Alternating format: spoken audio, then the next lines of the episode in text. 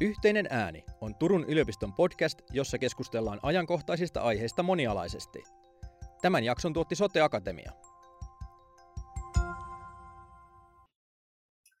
Eli moikka vaan kaikki ja tota, tervetuloa tähän keskusteluun, jossa me pohditaan koulua. Ihan tätä siis meidän kaikkia lapsia ja nuoria koskevaa peruskoulua tämmöisenä lasten ja nuorten kasvuyhteisönä ja sellaisena yhteisönä, jonka siis tietenkin tärkeänä tehtävänä on mahdollistaa oppiminen, mutta myös tukea sitä lasten ja nuorten hyvinvointia. Ja, ja me varmaan tässä keskustelussa niin tullaan pohtimaan vähän myös koulun semmoista muuttuvaa roolia ja, ja tavallaan sitä niin koulun ehkä pientä perustehtävän niin liikkumista kohti, kohti sen hyvän kasvun ja hyvinvoinnin tukemisen teemoja. Ja sitten tämän lisäksi me varmaan jutellaan tässä keskustelussa siitä, että mitä tämmöinen systeeminen lähestymistapa voisi olla siinä koulun hyvinvointia tukevassa työssä ja, ja tota, puhutaan vähän, vähän siitä. Me ollaan tänä keväänä yhdessä vietetty aikaa tämän systeemisyyden tai systeemisen hyvinvointityön äärellä. Ja tota, sillä lailla. Ja, ja sitten lopuksi ehkä jutellaan vähän myös siitä, että mitä tämmöinen systeeminen lähestymistapa voisi ylipäätään tuoda tänne lapsi- ja perhepalveluihin, koulun ja muiden toimijoiden väliseen yhteistyöhön. Ja meillä on täällä mukana ihmisiä kolmesta aika erilaisesta helsinkiläisestä koulusta. Ja, tota, ja tosiaan semmoisista kouluista, jotka on osallistuneet tämmöiseen tota, hyvinvointivalmennukseen, jossa sit ollaan näitä asioita myös aikaisemmin mietitty yhdessä. Ja, ja tota, esitelläänpäs nyt ensiksi itsemme tässä. Eli meillä on tota Herttoniemen alaasteen koulusta mukana täällä tota, kaksi ihmistä, niin jos vaikka sanotte nimenne tähän ensi alkuun, niin tota, kumpis ensin sieltä, vaikka jos Anna-Kaisa aloittaa. Niin... Kiitos Päivi. Korjaa meillä pienesti Herttoniemen rannan alaasteen koulusta. Ollaan täällä paikalla rehtori Anna-Kaisa Lindqvist ja mulla on mukana täällä Mukana täällä on koulukuraattori Sirpa Harinen Herttoniemen rannan alaasteelta. Herttoniemen rannan alaasteelta, se on nyt hyvä todeta tässä, että näinhän se meni. Ja sitten meillä on täällä mukana tuolta Grundskolan Norsenilta, ruotsinkielisestä yhtenäiskoulusta, kaksi henkilöä, jos te esittäydytte sieltä. Joo, täällä on Klara Lindqvist ja mä olen apulaisrehtorina täällä Grundskolan Norsenissa. Hyvä. Ja sitten? Tuomas Anttila, olen aineenopettaja ja opetan vuosiluokkia 7-9. Hyvä juttu. Mitäs ainetta sä muuten Tuomas opetatkaan, jos saa vielä tässä olla utelias muistella? Toki mulla on evankelisluterilaista uskontoa, mitä opetan. Sitten sen lisäksi ohjaan oppilaskuntaa ja, ja toimin sitten kiusaamisen vastaisessa ryhmässä ja, ja oppilashuollon puolella. No niin, hyvä. Siinä tuli vähän enemmänkin esittelyä sun rooleista koulussa. Ja, ja tuota, sitten meillä on tuolta ää, Ressun peruskoulusta, meniköhän nyt koulun nimi oikein, niin sieltäkin on mukana pari ihmistä, niin kertokaapas vielä te nimenne ja roolinne koulussa. No hei vaan, kiitos Päivi, Päivi ensinnäkin kutsusta tähän ja, ja tervehdys kaikille kuulijoille. Leena Liusvaara, Ressun peruskoulun rehtori ja mulla on täällä tuttu hyvä työkaverini mukana. Hei kaikille, mä oon koulukuraattori Annele Hiystön. No niin, kiva. Nyt ollaan saatu, saatu kaikilta ääninäyte. Ja tosiaan ihanaa, että tulitte tähän keskusteluun. Ja tota, nyt mä oikeastaan lähtisin kysymään vähän tällaista, että tota, te kaikki kattelette koulua jokainen niin omasta roolistanne käsin. Ja, ja tässä keskustelussa on kiva saada kaikkien näkökulmia esiin tähän meidän teemaan liittyen. Mä kysyisin nyt aluksi teiltä rehtoreilta, että minkälaisia ajatuksia teillä on kouluyhteisöjen roolista ja niin mahdollisuuksista lasten ja nuorten hyvinvoinnin tukijoina? Mä voin vaikka sanoa tässä aloittaa, että kyllähän se siis rooli on, on suuri, koska tämän kautta ne kaikki nuoret tulee, lapset ja nuoret käy sen koulun läpi. Eli siinä mielessä niin täällähän meillä on se mahdollisuus niin kuin tehdä aika paljon. Että, että kyllä se siis rooli on, on kyllä iso ja, ja kyllä tämä niin kuin hyvinvointi. Mun mielestä tämä on siis nyt, nyt tullut enemmän siis tapetille tämä niin kuin hyvinvointi, että se on myös niin kuin meidän agendalla, koska se aikaisemmin oli enemmän sitä oppimista, mitä me opitaan täällä koulussa, mutta nyt on myös paljon tätä kasvatusta ja miten, miten hyvin me voidaan. Eli sen rooli on kasvanut tässä vuosien mittaan. Hmm. Mitäs Anna-Kaisa tai Leena tästä sanoo? No siis jos mä ajattelen, ajattelen kouluroolia oppilaan hyvinvoinnin ja kokonaiskasvun osalta, niin, niin tuo juuri noin, mitä Klaara sanoi, että, että semmoinen ajattelu tietysti on jo, on jo niin kuin kauan sitten murtunut, että koulu on opinahjo, että koulu on nimenomaan kasvatuksen ja, ja, ja yhdessä olemisen ja, ja semmoisten elämänmittaisten taitojen harjoittelun paikka, mikä on tietysti ihmisen niin kuin terveen kasvun kannalta, kasvuaikuiseksi, kasvu toimivaksi yhteiskunnan jäseneksi, niin se on tietysti hirvittävän tärkeää, mutta vauhti kiihtyy hurjaa vauhtia ja yhteiskunnan arvot muuttuvat, toimintatavat ja edellytykset ja, ja myöskin kaikenlaiset mallinteet muuttuvat, niin koulu elää niin kuin eräänlaisessa sellaisessa turbulenssissa sen osalta, että mikä on, on se koulun rooli milloinkin, että niitä inputteja tulee koululle valtavasti joka puolelta. Ja, ja jos mä ajattelen vaikka meidän koulua, meillä on puolet koulusta hyvinkin kansainvälistä ää, siinä mielessä, että, että perheitä tulee ulkomailta ja meillä opiskellaan englanniksi, niin, niin se tuo siihen tietysti meidän koulun osalta vielä niin kuin sellaista toisenlaista, toisenlaista tulkintaa, että miten hyvinvointi ja siihen liittyvät muut käsitteet, miten ne tulkitaan ja miten sitä edes määritellään, että mikä se koulun portinvartijan rooli missäkin tilanteessa on. Joo, äh, tuota, kyllä ihan, ihan samalla tavalla jaan tuo, mitä, mitä Leena olet sanonut. Eli ollaan myös, myös tuota, niin, niin, hyvin kansainvälinen koulu, eli meillä on lähes puolet oppilaista suomi toisena kielenä niin kuin suomea opiskelevia lapsu, lapsukaisia ja se tuo mukana valtavan määrän kulttuureja ja, ja semmoista erilaista, erilaista näkemystä erilaista ymmärrystä. Ja, eli ollaan, ollaan monella tavalla monennäköisessä myllerryksessä ja se hyvinvointi teemana on, on asia, jota me ei voida yhdessäkään kohtaamisessa ja yhdenkään oppitunnin aikana, aikana sivuttaa. Et se on kyllä semmoinen keskiössä oleva asia ihan aamusta iltaan.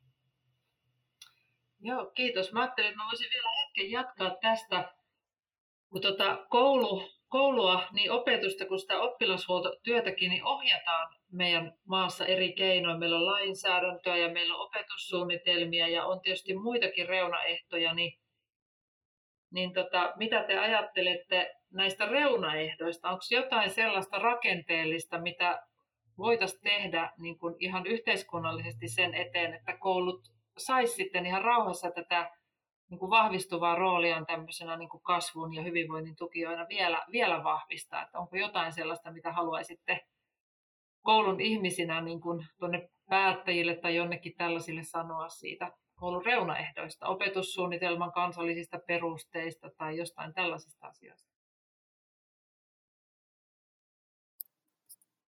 No mä voisin jatkaa nyt, jos mun ääli e-, edelleen kuuluu, Anna-Kaisa täältä tuota, meillä on mielestäni loistava opetussuunnitelma parhaillaan, joka antaa, antaa meille kouluissa valtavasti mahdollisuuksia asioiden laaja-alaiseen näkemiseen ja kokemiseen ja niiden niin kuin siihen arjen, arjen tuomiseen. Että tietyllä tavalla mä ajattelen, että meidän rehtoreiden tehtävä on varmasti semmoinen, semmoinen niin kuin olla semmoisena rohkaisijana ja mallintajana sille, että, että tuota, niin, niin voidaan lähteä ajattelemaan niin kuin asioita laaja-alaisemmin ja hyvinvointi ja niin kuin oppilaiden niin kuin erityisyys ja jokaisen, jokaisen ihmisen niin kuin omanlaisuus edellä, että se ei sinällänsä, et, ei, ei tarvitse välttämättä lähteä asettamaan niitä reunaehtoja ja näkemään niitä reunaehtoina, vaan enemmänkin näkemään niin, että se piirtää meille jonkun muodon, minkä sisällä meillä on aika paljon, paljon niin kuin vastuuta, va- vapautta itse sitten muokata sillä, sitä sellaiseksi, kun halutaan. Ja opettajat on hyvin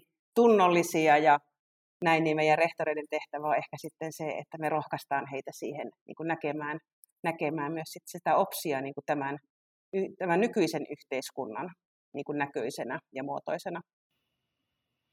No, Joo, mä... Joo, hyvä kuulla, että enemmän mahdollisuuksia liittyy tähän. Anteeksi, joo, sanon Niin, ajattelin, että komppaa niin kuin Anna-Kaisa osin kyllä niin kuin, äh, ihan, ihan koen samalla tavalla.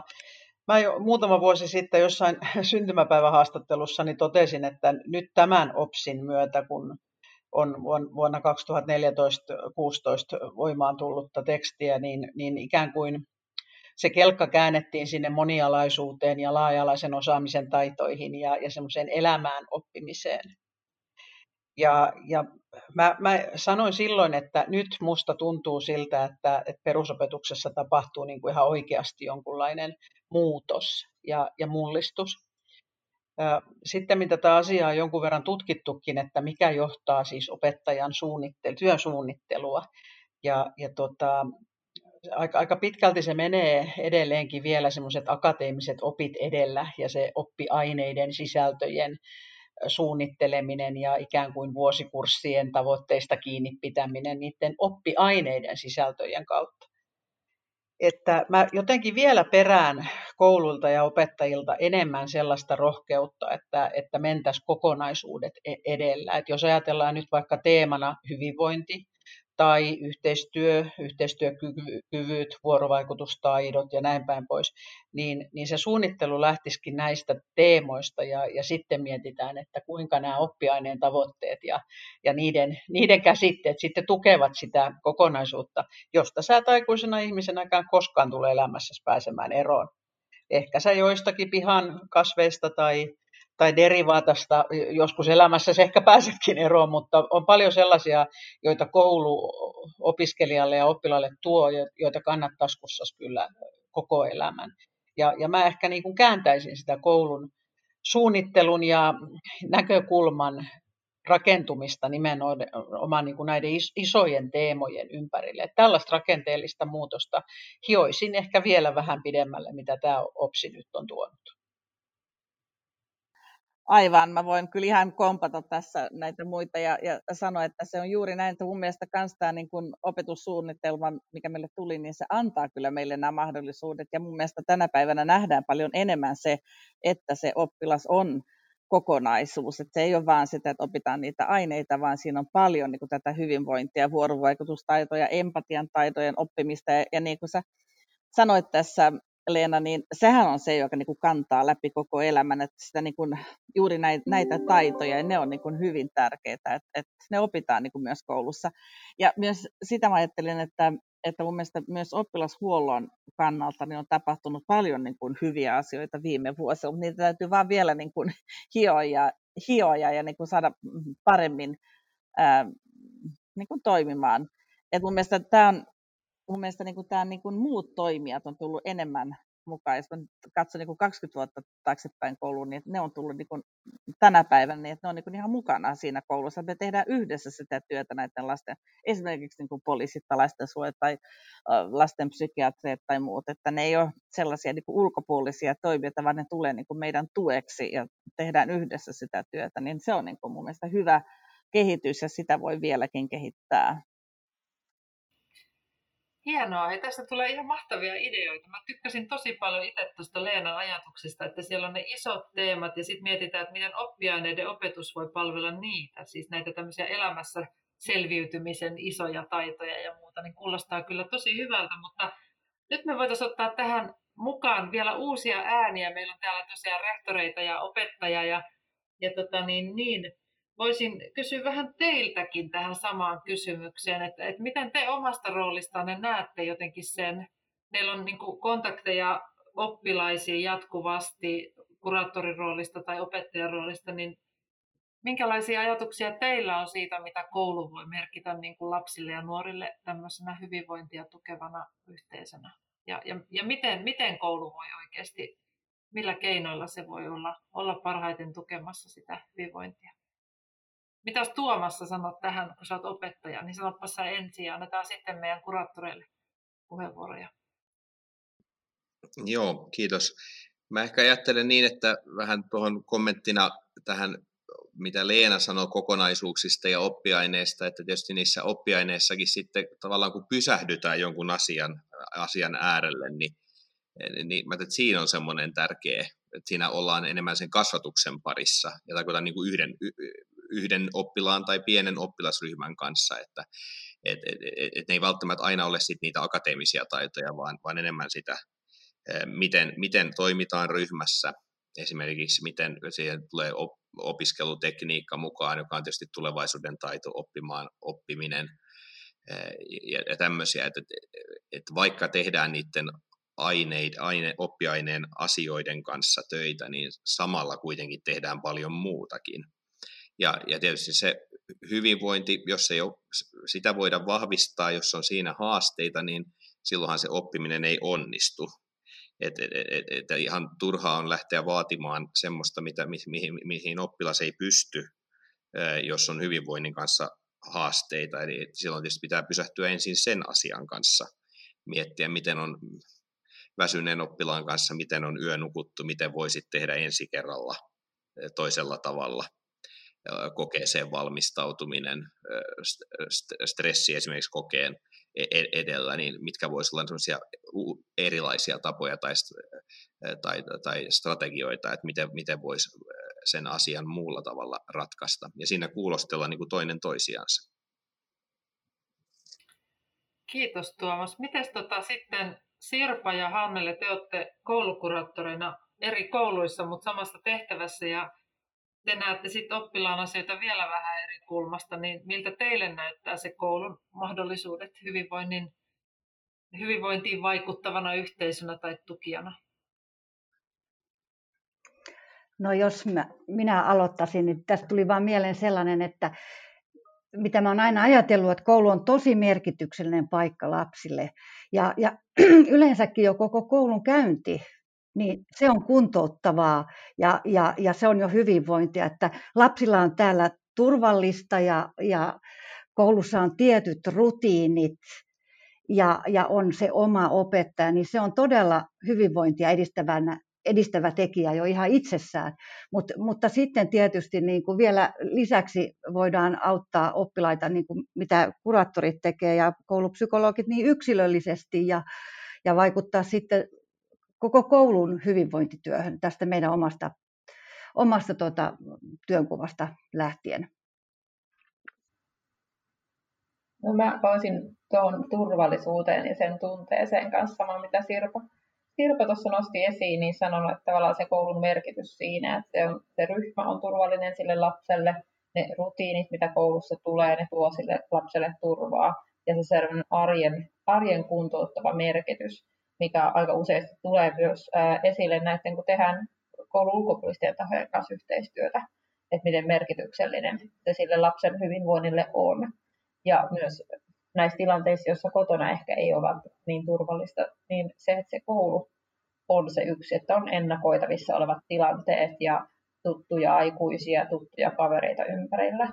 Ja se, mitä tavallaan ehkä vielä voisi korostaa, on se, niin kuin sen ryhmän ja sen luokan ja sen luokkahengen niin kuin merkitys myös sille lapsen tai kaikkien koululaisten hyvinvoinnille. Ja sitten totta kai yhdestä luokasta lähtien niin kuin koko koulun niin kuin hyvinvointiin ja yhteishenkeen, että miten me niitä asioita tehdään ja kuinka me luodaan sitä me kulttuuria siellä koulussa.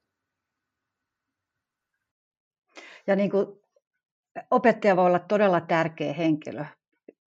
Tota, kun me työskennellään Anna-Kaisan kanssa ala-asteella, niin se opettaja voi olla tosi merkityksellinen aikuinen, aikuinen sille lapsille, joka voi, voi antaa tukea ihan samalla lailla kuin myös me, me tota, koulun tämmöiset erityistyöntekijät.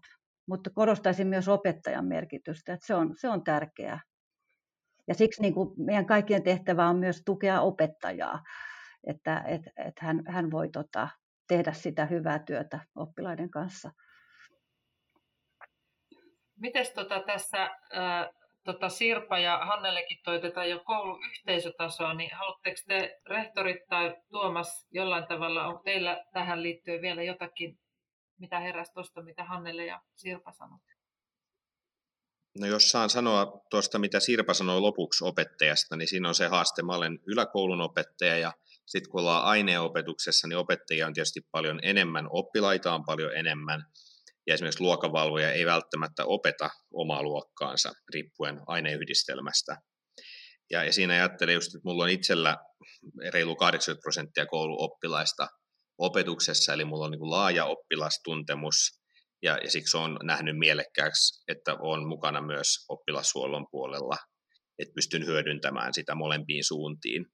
Mutta mä ajattelin, että siksi just on niin hirveän keskeistä, että esimerkiksi luokavalvojalla on resurssina, että on olemassa luokavalvojan tunteja vuoden aikana, niitä on säännöllisesti, ja niihin annetaan, annetaan niin kuin resurssia koulun puolelta että, että se luokavalvoja myös oppii tuntemaan. Että yläkoulussa se tavallaan se oppilaan tuntemus on paljon enemmän niin kuin hajallaan verrattuna alakouluun, jossa on luokanopettaja. Että tämä on varmaan sellainen haaste, mitä, mitä mä ainakin tässä kuulostelen. Niin mä, mä koen vähän sillä lailla, että koulu, se on juuri niin turvallinen paikka, millaiseksi se tehdään. Eli eihän se koulu itsenäisesti itsellään ole ole mitenkään sen kummallisempi kuin mikään tahansa instituutio. Näistä asioista täytyy keskustella. Ja, ja nämä täytyy henkilökunnalla olla siis selkeästi ymmärrettynä, että, että toimin aikuisena ihmisenä näiden lasten parissa, joiden kanssa olen 20-30 tuntia viikossa, riippuen nyt tietysti minkä ikäisistä oppilaista on kysymys että se toiminta varmasti on sellaista, että sillä lapsella on, on hyvä olla koko päivän. Ja lähtee tietysti siitä, että opettaja tuntee itsensä, tietää yhteisönsä säännöt, tietää oman ammattietiikkansa ja, ja toimii eettisesti ja osaa jakaa sitä hyvää ja turvallisuutta siinä ympärillänsä. Että, että nämä on niin kuin sillä lailla aina, kun puhuttiin systeemisyydestä, niin kuin Päivi aloitit tässä juontaessa meitä tähän sisälle, että, että tämä systeemi lähtee, totta kai se lähtee meistä rehtoreista, että millaisena me halutaan sitä koulua me ikään kuin luotsata. Että jos me halutaan luotsata sitä turvallisena yksikkönä ja, ja viedä sitä eteenpäin, niin se lähtee siitä, että opettajat ymmärtää nämä asiat ja ne valuvat sitten sinne luokkatyöhön ja oppilaisiin ja, ja sitä kautta myöskin sitten perheet ymmärtävät, että, että mitkä asiat koulussa nimenomaan on tärkeitä. Me ollaan Hannelen kanssa näitä, asioita jouduttu avaamaan meillä myöskin henkilökunnassa aina silloin tällöin ja, ja, ja pitämään tätä keskustelua nimenomaan yllä, että nämä ei ole sellaisia asioita, että ne on ikään kuin itsestäänselvyyksiä, vaan, vaan niitä täytyy hoitaa ja sitä, sitä kasvia täytyy kastella ja, ja sille täytyy antaa myöskin sopivassa määrin lantaa, jotta se kukkii. Mutta, mutta se on kyllä tehtävissä ihan varmasti. Mm. Joo, ehdottomasti. Ja mä vielä lisäisin siihen, että ehkä nyt tänä vuonna, kun meillä on ollut kaikenlaisia koronaesteitä sun muita, niin silloinhan on juuri huomattu tämä, miten tärkeää se on, että me tehdään asioita yhdessä niin, että se yhteisö voi hyvin. Niin siis kaikki, sekä opettajat että oppilaat ja henkilökunnat sun muut, niin kyllä se niin kuin vaikuttaa siihen koko koulun toimintaan se, miten se yhteisö niin kuin voi. Kyllä, ja se jotenkin vanha kliseekin ehkä, että koko kyllä kasvattaa, niin se, se on oikeasti totta, että kun sitä lähdetään vaalimaan ja siitä lähdetään puhumaan, ja niin kuin Leena tuossa sanoi, että se tarvii, tarvii sitä lantaa ja tarvii sitä niin kuin, välillä sitä arvopuhetta ja sitä niin kuin, pölytystä siitä, että miksi, minkä äärellä me tänne päivittäin kokoonnutaan ja minkälaisten asioiden äärellä me työtä me te- tehdään, että ne on niin, kuin, niin merkittäviä ne jokainen hetki. Ja nappaan vielä vähän kiinni tuohon, kun Sirpa puhui tuosta kuntout, koulun kuntouttavuudesta ja siitä, että me helposti saatetaan ajautua vähän semmoiseen vastakkainasetteluun, että eihän koulun tehtävä nyt ole kuntouttaa ja koulu kasvattaa ja opettaa ja näin, näin poispäin, mutta kun me opitaan ja halutaan nähdä se niin, että kyllä että arki kuntouttaa. Että se, että me ollaan, ollaan yhdessä, kohdataan toisemme ystävällisesti, kunnioittavasti ja annetaan aikuisina lapsille sellaista esimerkkiä, että kyllä elämässä pärjää, vaikka tulee takapakkeja ja tulee hankalia hetkiä, niin, niin elämä kantaa ja me saadaan apua toinen toisistamme, että sitä kautta se arjen kuntouttavuus on ihan, ihan meissä kaikissa läsnä, jos me joka hetkessä, jos me niin yhdessä päätetään ja lähdetään sitä, sinne suuntaan sitä, sitä tuota, niin, kasvua viemään. Kuulostaa siltä, että te koulun johtajina otatte niin kuin vastuuta myös siitä kouluyhteisön hyvinvoinnin johtamisesta. Että sekin on jotain, mitä pitää niin kuin just vaalia ja kastella ja johtaa ja ihan sillä lailla ylläpitää koko ajan. Niin se on varmaan just noin. Yhteinen ääni. Tota, mä ajattelin, että me voitaisiin ehkä nyt lähteä pikkusen keskustelemaan tästä systeemisestä lähestymistavasta tässä koulun hyvinvoinnin vahvistamisessa. Ja me ollaan nyt sitä tosiaan kevään aikana yhdessä sitten pohdiskeltu useampana päivänä. Olette kaikki kolme koulua osallistuneet sellaiseen tota, yhteiseen prosessiin tämän äärellä. Ja tota, niin, niin, me ollaan siellä valmennuksessa sit eri tavoilla niin kuin avattu sitä, että mitä se nyt on se semmoinen systeemisyys tässä hyvinvointityössä. Ja mä ajattelen, että me voitaisiin ehkä nyt vähän keskustella siitä systeemisyydestä ja sen merkityksestä sellaisten niiden kymmenen kysymyksen kautta, mihin me vähän perehdyttiin tuossa valmennuksessa. Ja ne oli siis tämän tyyppisiä ne kysymykset, että, että tota niin, siellä niin kuin jäätiin pohtimaan sitä, että jos te miettisitte jotakuta lasta sieltä omasta koulustanne, kenet tunnette, niin mitä tämän lapsen niin kuin koulunkäynnille merkitsisi se, jos koulun aikuiset kysyisivät niin kuin hänen äärellään tämän tyyppisiä kysymyksiä, että tiedänkö minä vaikka opettajana, että millaisessa ihmissuhteiden ja arjen muodostamassa systeemissä tämä kyseinen lapsi elää, tai tiedänkö mä minkälaisia kokemuksia hänelle rakentuu arjessa, koulussa, kaveripiirissä ja niin edelleen. Ja sitten me, meillä oli tässä lista tämmöisiä kysymyksiä, ja mä en tiedä muistatteko näitä vielä tai ehdittekö palautella mieleen, mutta mitä te ajattelette siitä, että jos tämän systeemisyyden idea on tavallaan yrittää tunnistaa lapsen kokemukset ja tunnistaa lapsi osana tämmöistä ihmissuhteiden verkkoa ja ylipäätään niin nähdä lapsi sellaisena olentona, jolle hyvin toimivat ihmissuhteet koulussa ja kotona ja muuallakin on kauhean tärkeitä, niin mitä tämä niin kuin tällainen ajattelu voisi merkitä siinä koulun hyvinvointityössä? Niin kuin teidän omasta roolista tai yleisesti, tuleeko teillä tästä, tästä ajatuksia? No voin vaikka jonkun sanan sanoa täältä opettajan näkökulmasta ja mietin, että mitä viime vuosina, mitä on niin korostettu kouluyhteisössä, niin yksi sellainen asia, mikä tulee ehkä vähän ylhäältä ja ulkoa päin, niin on tavallaan yksityisyyden suoja ja GDPR ja niin edespäin. Et mä mietin, että onko sellaista vähän varovaisuutta sen suhteen, että kuinka paljon puhutaan lasten ihmissuhteista ja perhe, perhetilanteesta – ja mun mielestä oli tosi kiva se, se, se vaihtoehto, mikä, minkä Päivi tarjositte silloin, silloin toi noin niin kuin valmennuksessa, että voitaisiin enemmän puhua tämmöistä kunnioittavasta uteliaisuudesta. Mutta mä, mut mä luulen, että siinä on sellaista tiettyä varovaisuutta, että ollaan vähän, vähän ehkä arkoja sen, sen suhteen, miten, miten, mitä lapsilta kysytään. Kyllä mä uskon, että niitä tiettyjä kysymyksiä kyllä esitetään. Kyllä mä tunnistan sen, että niistä keskustellaan, ketkä on, täm, ketkä on lasten kave, tämän lapsen kavereita ja, ja, ja tärkeitä, tai semmoisia aikuisia, joiden, joiden kanssa ää, yhteistyö toimii koulussa, niin kyllä semmoisia kysymyksiä esitetään koulussa, mutta se ehkä se tieto on vähän sirpalemaista. Joo, kiitos. Mitäs muita ajatuksia tästä?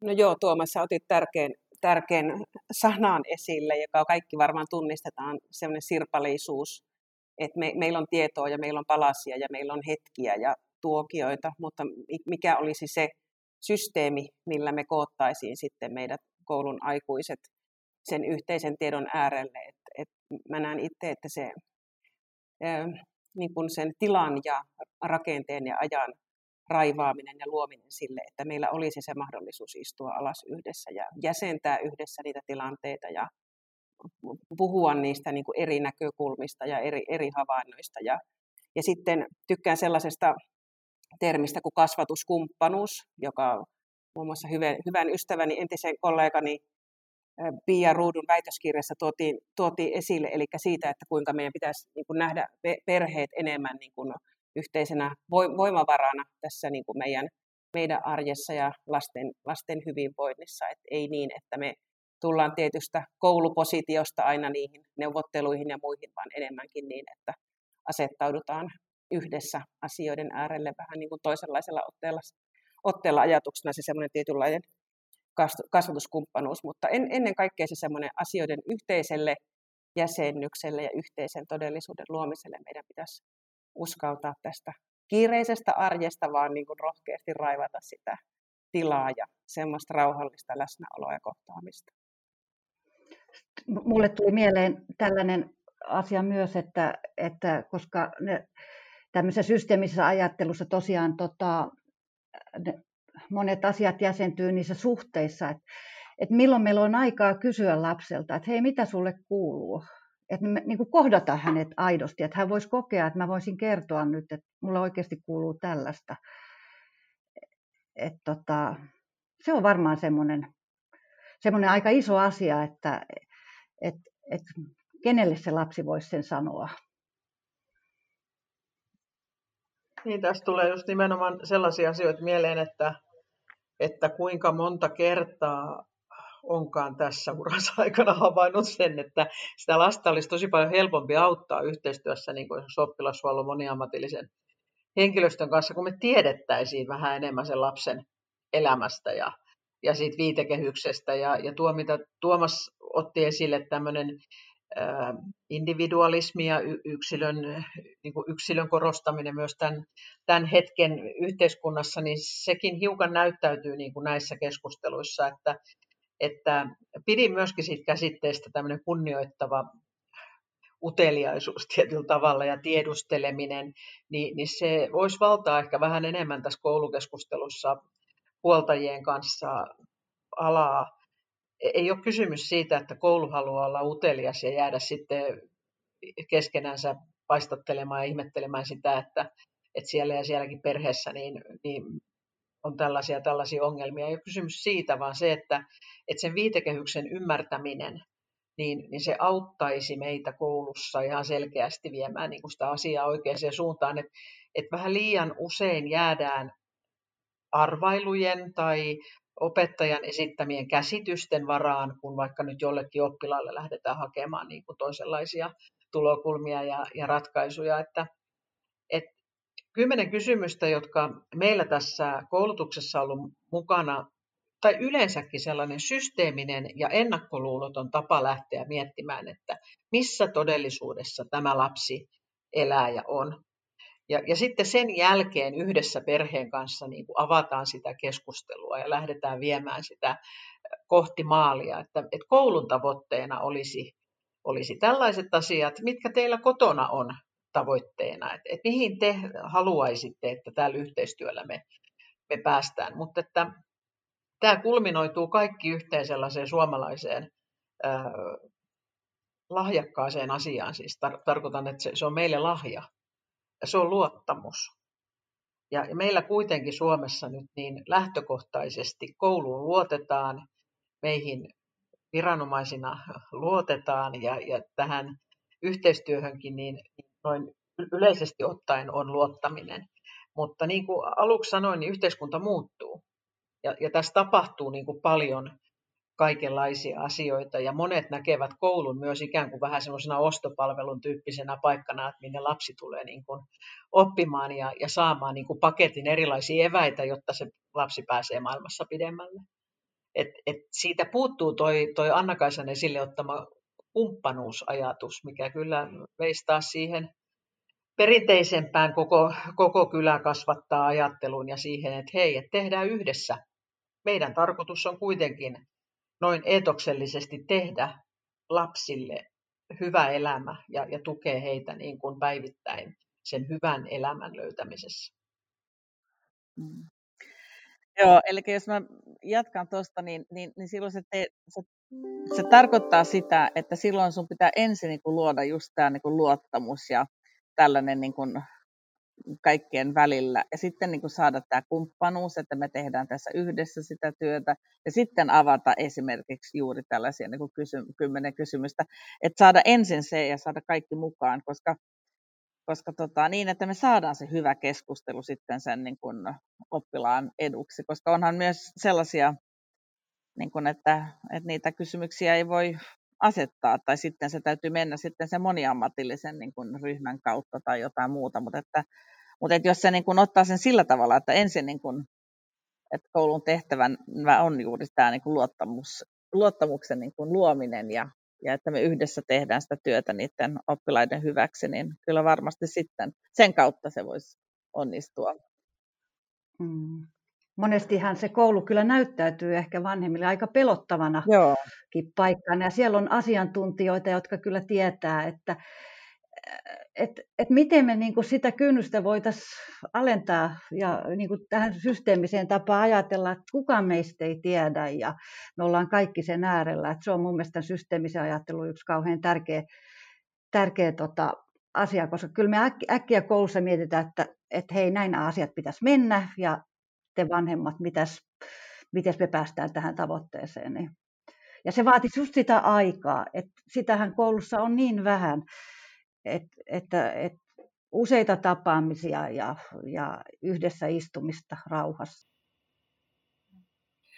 Ei mun tekee mieli tässä kohtaa tulla vähän keskustelua. Mä ajattelin, että ei olla tässä ehkä vielä sillä niin tarkasti, eikä ole tarpeen tai mahdollistakaan nyt tätä systeemisyyttä lähestymistapana niin tyhjentävästi määritellä, mutta te olette jo nostaneet täältä kivoja elementtejä esiin. Tuomassa puhuit siitä kunnioittavasta uteliaisuudesta ja Anna-Kaisassa puhuit siitä yhdessä pysähtymisestä ja meillä oli tavallaan tämmöinen leirinuotio-metaforakin tässä ja, ja tota, sitten Sirpa, säkin puhuit jostain, nyt muuten jo ehti uno, mutta sä mainitsit jotain tosi tärkeää systeemisyyteen liittyvää. Mies... Sitä, että me ei tiedetä vastauksia. Nimenomaan tämä, että ei, ei tietämisen meininki. Niin ehkä mm. tässä voisi hetkeksi vielä pysähtyä niin kun juttelemaan siitä, että mikä teille siinä systeemisessä lähestymistavassa niin kun jäi tärkeänä semmoisena elementtinä mieleen, mitä haluatte ehkä viedä oma, oma koulunne tai mikä siinä niin kun puhutteli niin kuin näiden lisäksi, mitä tässä tuli esiin. Ja, ja ehkä kohta voitaisiin jutella vähän tuosta, että miten sinne kouluun näitä pysähtymisen hetkiä, näitä leirinuotiokohtia sitten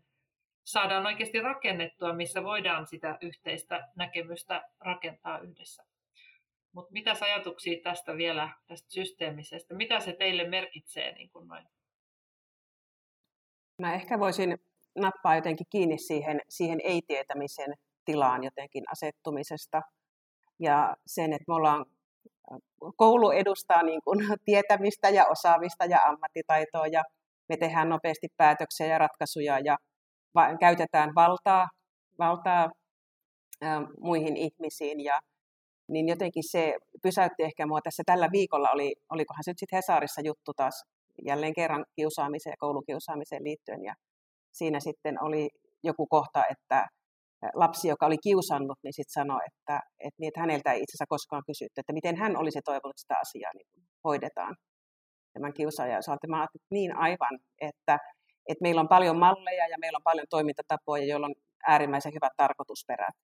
Mutta että vielä siihen lisäksi me tarvitaan sit sitä niin kuin pysähtymistä edelleen, sitä pysähtymistä ja juuri siihen ei-tietämisen tilan asettumista, että me ei koskaan toisen puolesta voida tietää, mikä on toiselle merkityksellistä ja tärkeää. Et sitä mä toivon, että pystyisin tänne meidän, meidän kouluun niin kuin tuomaan lisää sitä ajatusta, että, että tuota, luotetaan siihen vuorovaikutukseen ja luotetaan siihen kysymykseen, että hei, kuinka, kuinka sä voit ja kuinka sä toivot, että tämän asian kanssa edetään. Ehkä jotain tämän tyyppistä. Ja tuohon liittyy hyvin vahvasti se niin kuin lasten ja nuorten niin kuin kokemusten tavoittaminen, että mitä, miten he kokee asiat ja mikä liittyy sit systeemisyyteen hyvin tiiviisti, että lähdetään sieltä niin kuin katsomaan sieltä lasten, lasten niin kuin puolelta, että mitä, mitä sinä näet, että tässä tilanteessa tapahtuu, miten sinä koet tämän tilanteen ja miten sä näet, että tästä mentäisiin eteenpäin. Mm. Ja sehän on niin kuin meidän kuraattoria ja koulupsykologian yksi keskeinen tehtävä niin kuin kuulla sitä lasta just, että mitä, mitä hän kertoo. Joo, ja sitten mä koen, että, että, että jos me ajatellaan nyt sitä koko koulun sisällä käytävää keskustelua ja, ja siihen liittyviä niin kuin vuorovaikutuksen sopimuksia ynnä muita, niin on ihan tuiki tärkeää, että esimerkiksi oppilashuollon erilaisissa keisseissä, puhutaan sitten yhteisöllisen oppilashuollon osalta tai yksilöllisen oppilashuollon keissin hoitamisen osalta, että et, et meillä on ihan niin kuin selkeät speksit myöskin keskenämme, että kuka puhuu mistäkin asioista ja kenen kanssa ja kuka ei puhu taas sitten toiselle niitä asioita eteenpäin, että tämmöinen luottamuksen kehän eheys, se on, se on hirvittävän tärkeää, mutta sitten taas toisaalta, niin, niin sen luottamuksen tulee toimia siellä kouluyhteisössä myös sillä tavalla, että siellä sit ammattilaiset voivat, voivat puhua asioista sen oppilaan parhaaksi. Ja, ja mä katson sen niin kuin ihan äärettömän tärkeäksi asiaksi. Toki ne on aina sellaisia juttuja, joista, joista asianomaisen kanssa täytyy keskustella, että hei, että tässä nyt sun ympärillä on tällaisia ja tällaisia ihmisiä ja näistä asioista sä puhut koulukuraattorin kanssa ja, ja näistä asioista voit puhua mun kanssa ja saanko mä sitten puhua kuraattorin kanssa siitä, mitä olet mulle sanonut. Ja, ja oppilas tietysti itse omista asioistaan päättää, mutta tämmöisten niin kuin ikään kuin selkeiden vuokaavioiden olemassaolo, vaikkei nyt sinne koulun seinälle olisikaan piirretty, niin, niin se on sitä systeemisyyttä. Että me tiedetään, miten tätä asiaa viedään eteenpäin. Ja me myös ammattilaisina luotamme toinen toisiimme, koska tämä on jälleen kerran sellainen asia, joka myös valuu sitten sinne oppilaisiin ja, ja vanhempiin ja koteihin saakka. Ja kotona uskotaan, että, että kyllä, kyllä se, siellä koulussa tiedetään, miten nämä hommat niin kuin keskustellaan oppilaiden kanssa ja miten, mitä jaetaan ja mitä ei jaeta. Ja, ja se palaa taas siihen tärkeäseen suomalaiseen lahjaan eli luottamukseen. Tekisi mieli kysyä teiltä tästä, mä en tiedä miten luonteva metafora se on, mutta siis tosiaan tämän systeemisen lähestymistavan äärellä Anna-Kaisa on nyt jo puhunut monta kertaa pysähtymisestä ja yhdessä pysähtymisestä ja siitähän me puhuttiin tässä näinä meidän valmennuskertoinakin ja, ja ehkä jos, jos nyt muuttaa se vähän konkreettisemmaksi, niin, niin että se tarkoittaisi sellaista rauhallista aikaa ja tilaa, johon kootaan lapsiläheisineen ja opettajat ja ne tärkeät ihmiset sieltä koulusta niin kuin yhdessä tutkailemaan sitä, että mistäköhän tämän lapsen tilanteessa voisi olla kysymys ja mikähän tässä tilanteessa voisi niin kuin viedä asioita eteenpäin. Niin pieni keskustelu siitä, että miten tällaiset niin kuin leirinuotio pysähtymis tilanteet on mahdollisia rakentaa sinne kouluun, kun ehkä koulujen kanssa nyt kun oltu tekemisissä, niin tullut sellainen vaikutelma, että koulut on kyllä hyvin kiireisiä paikkoja ja siellä on tota paljon tekemistä, niin olisiko se jollain tavalla mahdollista rakentaa semmoista yhdessä pysähtymisen toimintakulttuuria sinne kouluun? Se on, nämähän on sovittavia asioita. Että siis mä, mä itse koen aika vahvasti niin, että meillä on kalenteri ja nykyään meillä on vielä online-mahdollisuudet mitä en ollenkaan pidä edes huono, huonona, vaikka tietysti kasvokkain oleminen on ehkä sinällään oma itseisarvonsa ja arvokasta, mutta koska tämä maailma nyt on tätä, mitä tämä on, niin, niin koen, että me ollaan ehkä jonkun verran saavutettu joitakin huoltajia jopa enemmänkin nyt, kun ei tarvitse lähteä kotoa. Jokainen voi olla ikään kuin sillä omalla mukavuusvyöhykkeellään ja, ja sitten ruudun välityksellä olla kuitenkin yhteisöllisesti yhteydessä siihen koulun henkilökuntaan ja näin. Mutta, mutta joo, koulu on kiireinen paikka, mutta kiirettä on juuri sen verran, minkä jokainen meistä itselleen tekee. Ja, ja nämä, nämä on asioita, että näistä on sovittava ne laitetaan kalenteriin ja sitten päätetään, keitä on paikalla. Ja useinhan tämä on sitten siitä kiinni, että kuinka, kuinka perhe ja huoltajat esimerkiksi niin kokevat sen asian. Ollaanko me osattu kommunikoida heille oikein siitä asiasta? Että tämä olisi nyt myös meille tosi tärkeää, että, että voidaan puhua tästä asiasta yhdessä ja tuutte kertomaan teidän näkemyksiänne. Mutta erilaisissa kokoonpanoissa, nehän voi olla ihan jotain tämmöisiä ad hoc tapaamisia jonkun asian äärellä, jossa voi olla vaikka niin, että meiltä Hannele koulukuraattorina ja minä ja, ja sitten vanhemmat selvittämässä jotain sellaista asiaa, mistä on noussut kysymyksiä. Ja sitten vaan halutaan, että kasvot, kasvokkain tai koneen välityksellä käydään niitä läpi, jotta päästään taas sitten seuraavalle levelille se asian selvittelemisessä. Ja mun mielestäni ne on juuri niitä pysähtymisiä että silloin ikään kuin ei tarvitse edetä ja tehdä päätöksiä asioissa itse ja, ja yksin, vaan, vaan okei, nyt katsotaan, että mitä mieltä me kaikki tästä asiasta ollaan. Mm. Ja toisaalta sitten se, että jos pysähdytään niin kuin oppilaiden ääreen, niin me voidaan niin kuin se voi vaikuttaa aika paljon siis koko kouluyhteisöön, jos, se, jos me pystytään niin kuin pysähtymään jonkin asian äärelle ja ennen kuin puida se niin kuin kokonaan, niin sitten voi olla, että se niin kuin, sitten myös vaikuttaa moneen muuhun asiaan siellä koulussa, niin kyllä mä myös olen sitä mieltä, että kyllä siihen pystyy tekemään niin kuin pysähtymisiä. Mutta samalla tavalla kun niitä pystyy, täytyy niin kuin saada luottamusta näitä, niin kuin huoltajien kohtaan, niin myös niin kuin henkilökunta, että henkilökunta on myös niin kuin sitoutunut siihen ja näkee niin kuin sen tarkoituksen, että, että miksi tätä te, tehdään ja että, että se on niin kuin hyvä ja sillä on niin kuin merkityksensä. Joo, Leena sanoi tärkein, tärkein asia, että me, meillä on kalenteri, kyllä meillä on valta niin kuin omaan a- aikaamme ja koulu on kiireinen, äärimmäisen kiireinen paikka, mutta arvo, arvovalinta on se valinta myös, miten me aikaa päätetään päätetään käyttää. Ja onhan se, niin kun puhuttu tässä siitä luottamuksesta monessa kohtaa, että kun me, ja hyvin Leena kuvasi tuot, että kuinka me niin kutsutaan se huoltaja niin kuin siihen sen yhteisen asian äärelle ja saadaan hänet niin kuin, niin kuin semmoisen hyvään, hyvään vuorovaikutukseen ja luottamukseen meidän kanssa, niin tarjotaan siinä se mahdollisuus tulla heille, heille kuulluksi ja sitä kautta toivottavasti rakennetaan taas sitä luottamusta kokonaisemmaksi ja ehjemmäksi. Mulla tulee mieleen, mieleen Sirpa, sä oot käyttänyt jonkun verran sitä, sitä, sitä, sitä semmoista, sen resettimallin mukaista yhteistä jäsenyystä. Tuleeko sulla jotain siihen? Eikö se ole vähän tämän tyyppistä, että asettaudutaan yhdessä opettaja perheen kanssa pohtimaan niitä haastekohtia? Joo, joo ja, ja siinä mallissa ehkä ensin, ensin mietitään, että mitkä asiat sujuu ja sitten niitä, niitä asioita, joissa tarvittaisiin tukea ja miten kukin näkee sen. Ja miten perhe näkee, miten lapsi näkee, miten opettaja näkee, mikä se, mikä se haaste on. Se voi olla eri, eri näkökulmista erilainen. Mm. Eli sellaista voimavarakeskeisyyttä niihin pysähtymisen tilanteisiin ja moniäänisyyttä ja kaikkien kuulemista ja, ja sellaisia asioita sitten kannattaa vaalia. Joo. Tota, me ollaan tässä nyt jo aika pitkä tovi keskusteltu ja mä ajattelin, että me ehkä tässä niin kuin lopetellaan pian, mutta jos mietitään nyt sitä, että, että tota niin, haluaisitte sanoa jotakin muille kouluille. Te olette nyt kolme koulua saaneet olla vuoropuhelussa keskenään tässä näiden teemojen äärellä, niin tota, minkälaisia terveisiä teillä voisi olla tota, niin, muille kouluille sitten näissä lasten ja nuorten hyvinvoinnin asioissa? Onko teillä jotakin?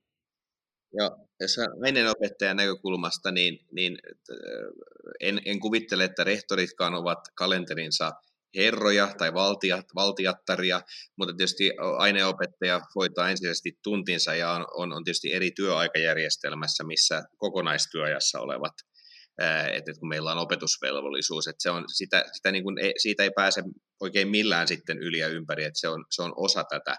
Mutta sitä, siihen, siihen voidaan niin kuin ottaa sellaisia elementtejä, että voidaan varata jotain tuntipaikkoja, vaikkei nyt varsinaisesti ole kysymys siitä, että ne olisi niin oppitunteja tai kuuluisi opetusvelvollisuuteen, mutta näin meillä on toimittu. Esimerkiksi, että on luotu kokous, kokous ja, ja, ja tapaamisia varten tiettyjä varauksia lukujärjestykseen, että siinä mielessä sitten aineenopettaja tai, tai luokanopettajakin on, niin kuin, on käytettävissä jo näin tiettynä aikana tätä tarkoitusta varten, että, näin, kuin, että se olisi, se olisi semmoinen yksi, yksi on ollut hyvä tapa, sitä me on toivottu, että tavallaan että se helpottaa sitä opettajan näkökulmasta sitä kiireen tai stressi, vähentää stressiä, kun se on jo valmiiksi, sitä ei pidä joka kerta eriksensä etsiä. Silti täytyy etsiä tietysti niitä tapaamisaikoja, jotka sopii vanhemmille, se on sitten eri, eri asia. Et, et sitä, sitä jäin miettimään. Mutta toi, mm, ehkä niin kuin mitä, mitä muuten mietin, että, että kun aina me emme tiedä, mikä on se oppilaan haaste tai, tai, tai hänen, hänen äh, ihmissuhteensa ja verkostonsa, niin, niin toi aina oppilas ei itsekään tiedä, tiedä niitä tai ei osaa sanottaa niitä. Ja silloin mä itse, mun kokemus oppilashuollosta on ollut se, että on tärkeää, että me voitaisiin tarjota oppilaalle eri useampi aikuinen, mihin tässä oliko Leena, joka viittasi aikaisemmin, vai musta joku, joku rehtoreista viittasi, että, että toi noin, että joistain asioista, näistä voi tulla keskustelemaan minun kanssani, mutta on myös muita aikuisia tässä koulussa, joiden kanssa voisi olla, että, että sitten löytyisi se joku aikuinen, johon, johon muodostuisi se luottamussuhde, että oppilas sitten ehkä myö, esimerkiksi vasta myöhemmin voisi sitten kertoa sen oman haasteensa tai käsitellä sitä. Kiitos.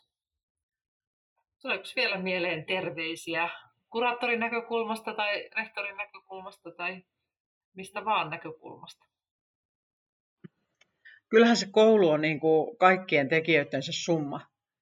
Että jos me ajatellaan niin kuin koulun hyvinvointia kaiken kaikkiaan, niin ensinnäkin jos reksi ei voi kauhean hyvin, niin ei siellä voi opettajakuntakaan kauhean hyvin. Ja jos opettajakunta ei voi hyvin, niin, niin ei voi myöskään oppilashuollon moniammatillinen henkilökunta hyvin, koska, koska vuorovaikutus on silloin rypyssä. Ja, ja sitten taas vastaavasti, jos eivät opettajat, niin eivät oppilaatkaan. Että, että tässä täytyy niin olla aika paljon vartijana sillä tavalla, että sun täytyy nähdä se kerrostuneisuus siinä koko, koko hyvinvoinnin ikään kuin seurannassa ja siinä, että missä kaikkialla ne indikaattorit on, joita sä sitten niin kuuntelet ja seuraat ja mittailet. Ja usein ne voi olla niin tosi, tosi niin hienoista ja, ja pienistä ja sievistä asioista kiinni, että joku asia lähtee menemään metsään. Et, et rehtorilla täytyy olla niin aika paljon semmoista aistimusta ja, ja joskus myöskin ihan intuitiivista ymmärrystä siitä, että, että missä tämä mun kouluni niin kuin tällä hetkellä oikein kulkee. Mutta jos siellä koulussa on sellaiset luottamukselliset vuorovaikutussuhteet joka suuntaan, siis joka suuntaan, niin silloinhan tämä kanava ja nämä viestit kulkevat ja silloin niihin päästään kiinni niin kuin sangen, sangen nopeasti, että uskalletaan tulla sanomaan ja uskalletaan tulla kysymään ja, ja uskalletaan tulla ehdottamaan erilaisia asioita. On se sitten oppilas tai huoltaja tai opettaja tai kuraattori tai kuka tahansa tai rehtori. Että kyllä se rehtorinkin täytyy välillä mennä niin kuin opettajiensa eteen ja ehdottaa kaikki erilaisia asioita, että mitä niin kuin mielestäni täällä nyt tulisi tehdä. Ja joskus täytyy myös hiukan ehkä polkasta jalkaakin lattiaan, ei se aina ole huono asia. Mutta, mutta kyllä se niin kuin se on kerrostuneista semmoista hyvinvoinnin seurantaa ja, ja sen jatkuvaa hoitamista, että, että silloin, silloin mä niin kuin väittäisin kyllä niin, että, että se oppilaan hyvä voidaan todentaa myöskin, että se toteutuu siinä kouluyksikössä. Joo, tuli vaan vielä tuosta mieleen, mitä Leenassa tuossa sanoi, että, että joka rehtorin pitää pitää huoli itsestään ja meidän tehtävä on pitää huoli siitä, että meillä on hyvinvoivat aikuiset siellä talossa, koska tota, me, me kuitenkin aina puhutaan resursseista ja resurssien vähyydestä ja puutteesta, mutta kyllähän se resurssi on meissä jokaisessa, jokaisessa siinä, miten me päätetään mikäkin tilanne hoitaa ja mihinkin tilanteeseen asettua ja millä katseella toistamme katsella ja minkälainen huomen toiselle moikata, että siitä meidän tulee pitää kiinni. Niin, eli se satsaus siihen hyvinvointiin ei koskaan ole niin väärin, vaan se kyllä aina antaa, niin kuin, että se on aina hyvä satsaus. Mitäs Hannele ja Sirpa vielä terveisiä muille kouluille? No, mulle on jäänyt tästä, tästä, tästä prosessista mieleen tämä asia, että, että jos se, miten me puhutaan oppilaista, niin se luo todellisuutta. Että, että se on tosi tärkeää, että me, ja, ja miten me puhutaan toisistamme että se luo sitten semmoisen tietyn todellisuuden ja se luo ilma, ilmapiiriä ja hyvinvointia. Että jos me jaksettaisiin aina niin kuin puhua sillä tavalla arvostavasti oppilaista, me aikuiset, ja, ja puhua arvostavasti toisistamme, niin sillä tavalla päästään, päästään niin kuin tässäkin työssä eteenpäin. se, se on jäänyt mieleen tästä koulutuksesta, se on tärkeä asia myös. Ja ehkä tuohon lisäksi vielä se, niin kuin se ajan, ajan tekeminen, mutta myöskin sillä ehkä omalla esimerkillä niin kuin, niin kuin näyttäminen, että jos sä, mitä tässä on edeltäjät sanonut, että kun sä tervehdit, tervehdit hymyillen muita, niin kyllähän se niin kuin tulee takaisin. Ja jos sä et valita sitä, että onpas kauhea kiire, vaan että ennemminkin se, että hei, no katsotaanpa mistä löytyy aika. Että tavallaan se niin kuin kääntää, kääntää niin päin, että myös itse muistaa noudattaa meitä systeemisyyteen kuuluvaa kymmentä pykälää, jos näin sanoo, niin se, että jos sen muistaa tavallaan siinä omassa työssänsä pääsääntöisesti koko ajan pitää jonkinlaisena ohjenuorana, niin kyllähän se sieltä sitten niin kuin menee muuallekin. Mm. Ja tule, on pakko lisätä vielä tämä, just tämä reflektiivisyys suhteessa omaan toimintaan, että, että, että me, me myös arvioidaan koko ajan, että miten minä, miten minä työskentelen ja miten minä käytän valtaa, niin se on tärkeää, että me, että me ei olla sokeita sille puolelle, että, me, että meillä on paljon vaikutusvaltaa myös oppilaisiin. Ja muihin työntekijöihin. Niin, ja joo. komppaan Sirpaa tässä näin, mulla oli ihan sama ajatus tästä itsereflektiosta, että, no, että just sen, mitä että olemme tässä tehneet, keskustellen, niin tämähän on nyt esimerkki siitä, mutta että, että se ei koskaan ole niin kuin hukkaa heitettyä kyllä, että, että pohditaan sitä, miten sitä valtaa, on sitä hyvää vallankäyttöä, ja mun mielestä siihen just liittyy niin kuin ihan elimellisesti se itsereflektio kaiken ajan. Mm. Hei, mä tota, haluan tässä vaiheessa sanoa, että todella paljon kiitoksia, että te kolmen koulun ihmiset tulitte tähän keskustelutilaisuuteen ja päästiin juttelemaan näistä koulu, kouluyhteisön merkitykseen ja, ja, ja myös tähän systeemisyyteen liittyvistä näkökulmista. Ja musta tuli tosi ihania, ihania näkökulmia monenlaisia. Niin tota, tästä on varmaan hyvä lähteä jatkamaan sitä työtä siellä koulun, koulun arjessa sitten. Ja kiitos teille tosi paljon kivasta keskustelusta. Kiitos. Kiitos. Kiitos. Yhteinen ääni.